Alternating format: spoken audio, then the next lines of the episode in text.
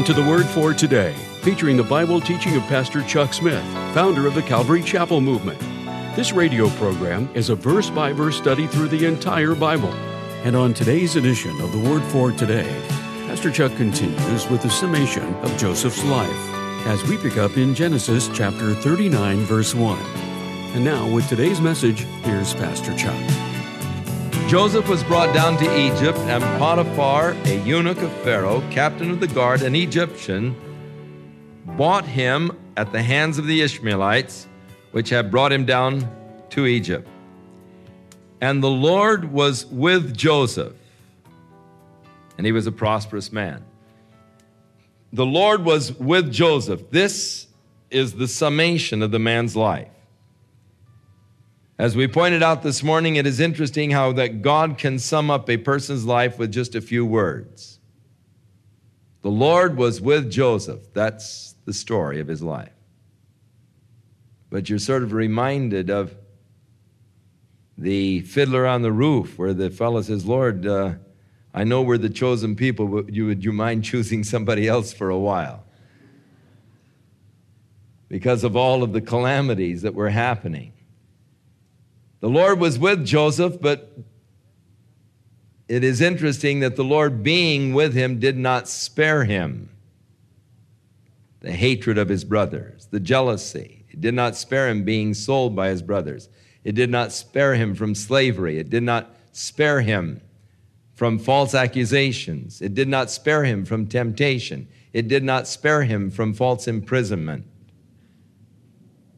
Being a Christian is not any kind of a divine immunity from problems. In this world, Jesus said, Ye shall have tribulation.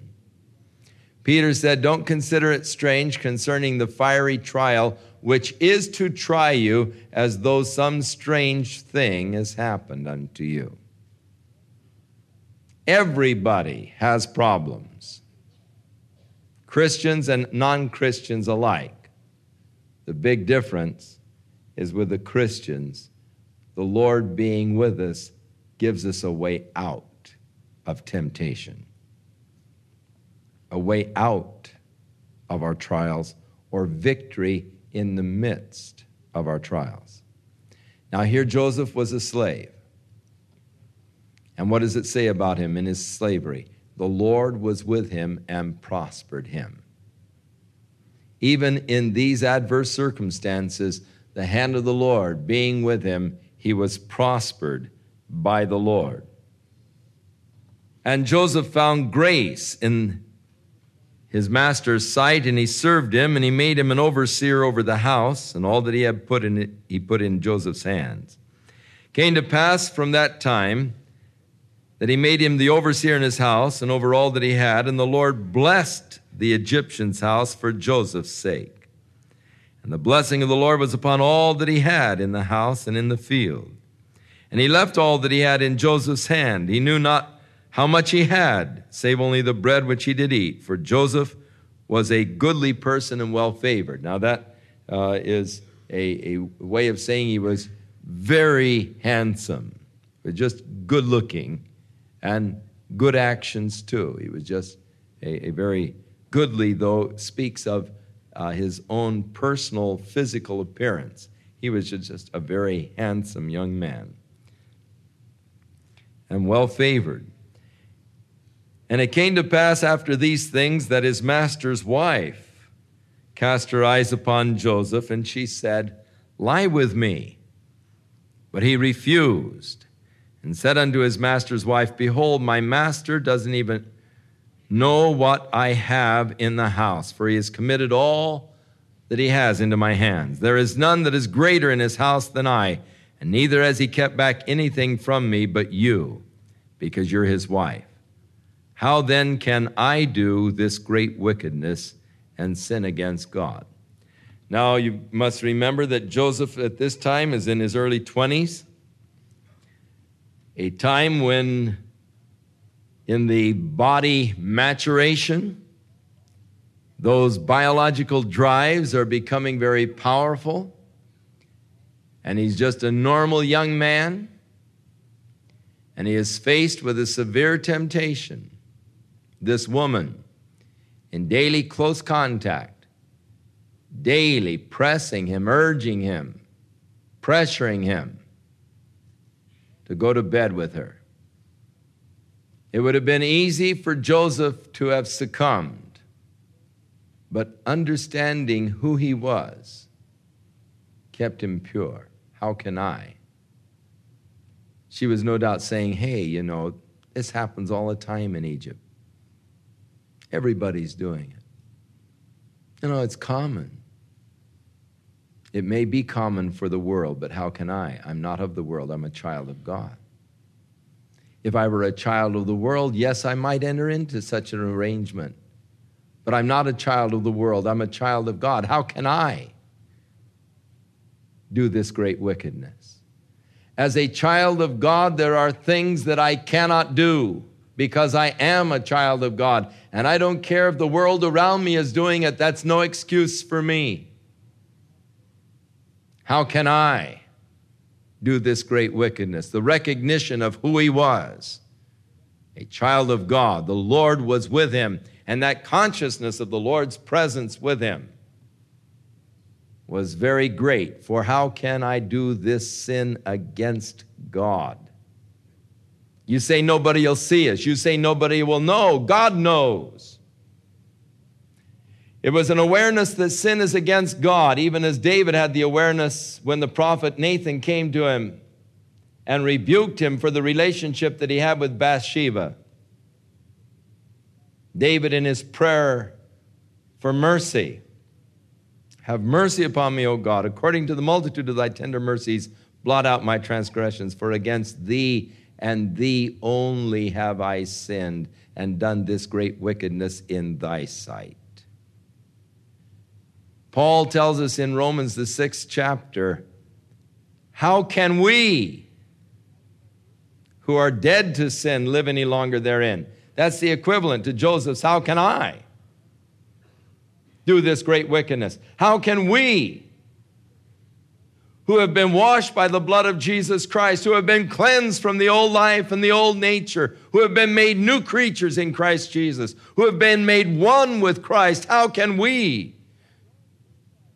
Being one with Christ, join Christ together with a harlot, with a prostitute, or with an illicit relationship? How can we who are dead to sin live any longer therein? You need to know who you are. You need to have that recognition of who you are and you need to have the recognition of God's presence with you at all times. You cannot and do not hide a thing from God and do this sin against God. How can I, who have been washed by the blood of Jesus Christ, add more sins to him? For he in his own body bore my sins on the tree how can we, dead to sin, be living in them? And so it came to pass, as she was speaking to Joseph day after day, that he did not hearken to her. To lie with her, he started avoiding her. It came to pass about this time that Joseph went into the house to do his business, and there was none of the men in the house. And she caught him by his garment and said, Lie with me. And he left his garment in her hand and fled and got him out. That fleeing, to me, was a sign of great courage and bravery, not of cowardice. It was a lot harder to run than it would have been to stay. It's a lot harder to run from temptation than to yield to temptation. It takes a lot more courage to run from temptation than to fall into temptation. Again, like my mom used to tell me, son, any dead fish can float down the stream. It takes a live fish to swim upstream. When the pressure is all going downhill, it's easy to coast downhill. It's much harder to run uphill against the pressures, against the mores, against the whole cultural concepts that we have. It's a lot harder to stand up for righteousness and morality and purity when the whole direction of the world is going downhill so fast, it's awfully hard to go uphill. It takes a lot more strength, a lot more courage, a lot more fortitude. Running is sometimes the wisest, bravest thing you can do. Paul said to Timothy, Flee youthful lust. If you feel the pressure on, if you feel yourself slipping, starting to go, hey, run. Get out of there just as fast as you can. Flee the place of temptation. Oh, they may laugh. They may say, Look at him go. Chicken. Hey, that's all right. Let them call me what they want. I'm getting out of here. This is no place for me. Flee youthful lust. So Joseph ran from her presence. And it came to pass when she saw that he had left his garment in her hand and had run out, she called unto the men of the house, and she spoke to them, saying, See, he has brought in a Hebrew to mock us. And he came in to force me to lie with him. And I cried, I screamed, and he ran. It is interesting that she is probably taking a certain bit of animosity and jealousy that they already had for Joseph because of his position. A Hebrew. He's made this Hebrew ruler in the house over you Egyptians. And now this man has, has tried to disgrace me. If I hadn't screamed, he surely would have raped me.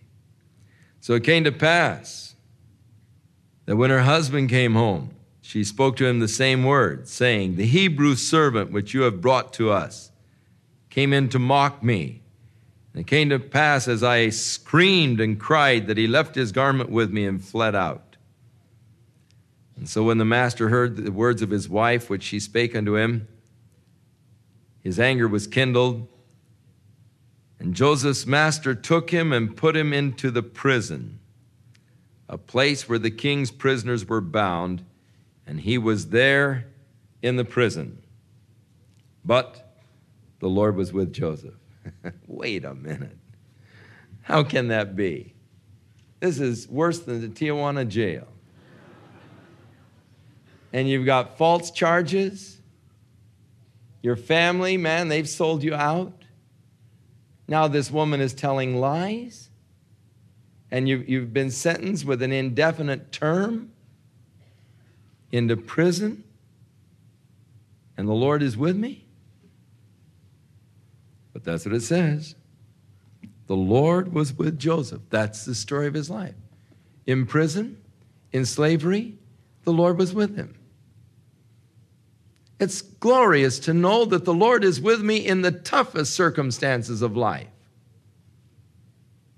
When everyone else has turned against me, when everything else has failed, the Lord is still with me. Oh, praise the Lord.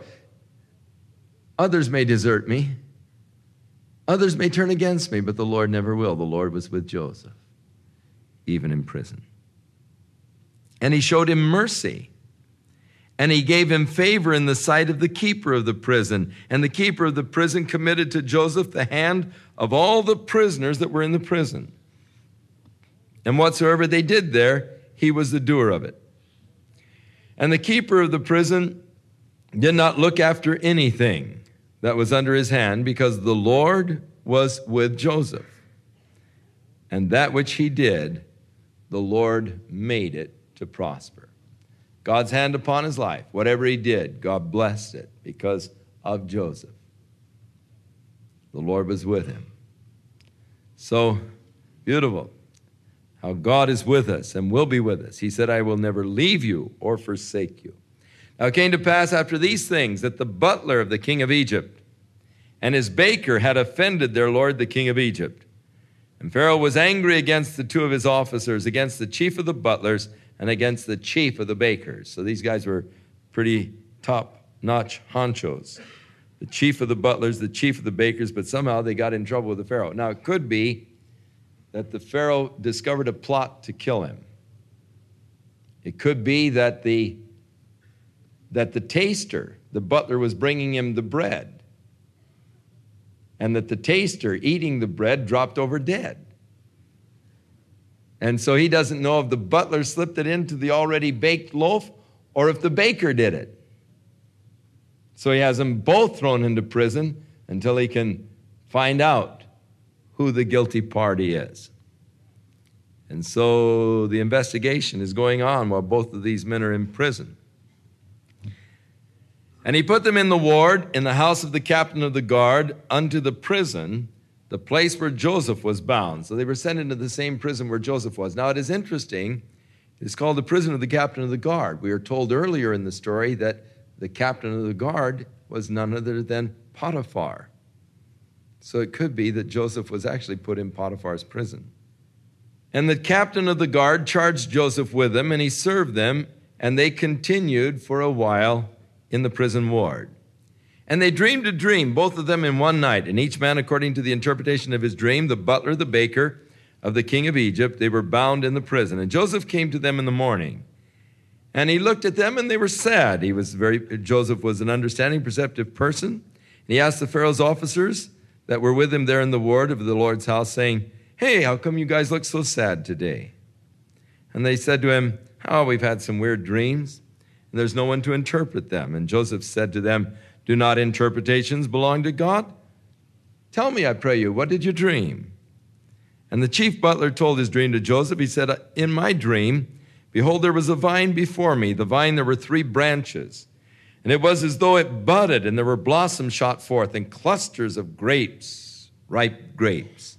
And the Pharaoh's cup was in my hand, and I took the grapes and pressed them into the Pharaoh's cup, and I gave the cup to the Pharaoh's hand. And Joseph said to him, This is the interpretation of it. The three branches are three days. Within three days, the Pharaoh will lift up your head and restore you to your place. And you will deliver the Pharaoh's cup into his hand in the former manner when you were his butler.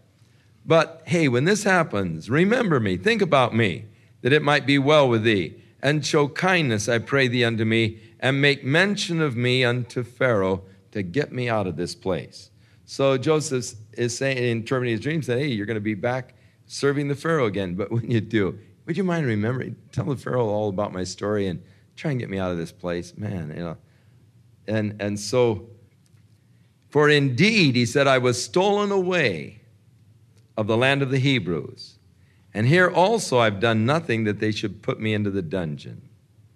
Now, when the chief baker saw that the interpretation was good, he said to Joseph, Well, I was have my dream, and behold, I had three white baskets on my head.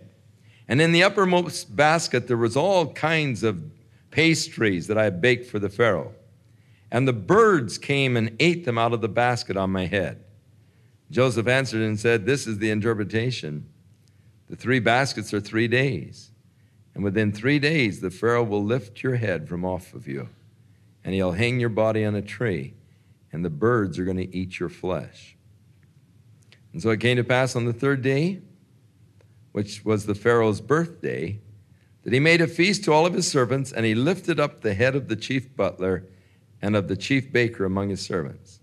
And he restored the chief butler to his butlership again and he gave the cup into the Pharaoh's hand.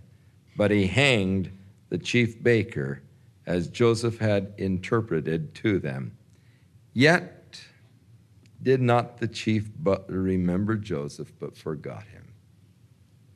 Your opportunity of getting free, but forgotten. And so for two more years, he languishes in the dungeon. How long Joseph was in, a, in the jail for the total period of time, we don't know, but we do know that from the time that he was sold as a slave to his standing before Pharaoh was 13 years. Hey, that's an awful long time to be in those conditions of a, as a slave and a prisoner, both for causes beyond yourself, things you haven't done. It shows a little bit of Joseph's faith, unswerving faith in God. Many people, when adversities come, they begin to slip. They begin to question, they begin to doubt. If those things don't work out just exactly like they think they were supposed to have worked out, they begin to murmur against the Lord and challenge God. Surely there is a remarkable insight into that steadfastness of Joseph in this whole experience. Now it came to pass at the end of two full years, that is, after Joseph said, Don't forget me, pal. Oh, I won't. At the end of two full years, that Pharaoh dreamed. Behold, he stood by the river, and there came up out of the river seven well favored cows, fat flesh, and they fed in a meadow. And behold, seven other cows came up after them out of the river. They were ill favored, lean flesh, and they stood by the other cows upon the bank of the river. And the ill favored and lean fleshed cows did eat up the seven well favored and fat cows. So Pharaoh woke up. And he went back to sleep, and he dreamed again the second time. And behold, there were seven ears of corn We'll return with more of our verse by verse Bible study in the book of Genesis on our next broadcast, as Pastor Chuck continues to teach through the Bible, and we do hope you'll make plans to join us. But right now, if you'd like to order a copy of today's message, simply order Genesis 39 through 41 when visiting thewordfortoday.org. And while you're there, be sure to browse the many additional biblical resources by Pastor Chuck. You can also subscribe to the Word for Today podcast or sign up for our email subscription. Once again, that's thewordfortoday.org. For those of you wishing to call, our toll free number is 1 800 272 WORD, and our office hours are Monday through Friday, 8 a.m. to 5 p.m. Pacific Time. Again, that's 1 800 272 9673. If you prefer to write, our mailing address is The Word for Today. P.O. Box 8000, Costa Mesa, California 92628. And now, on behalf of the Word for Today, we'd like to thank all of you who share in supporting this ministry with your prayers and financial support. And be sure to join us again next time as Pastor Chuck continues his verse by verse study through the Bible. That's right here on the next edition of The Word for Today. And now, once again, here's Pastor Chuck. May the Lord bless and give you a beautiful week. May his hand be upon your life. That this will be a week in which you're really in tune, in harmony with him. And that love and, and commitment is restored. And, and it's just a glorious week of, of thinking of him, worshiping him, serving him, loving him. May God be pleased with you by your commitment and devotion to Him. In Jesus' name.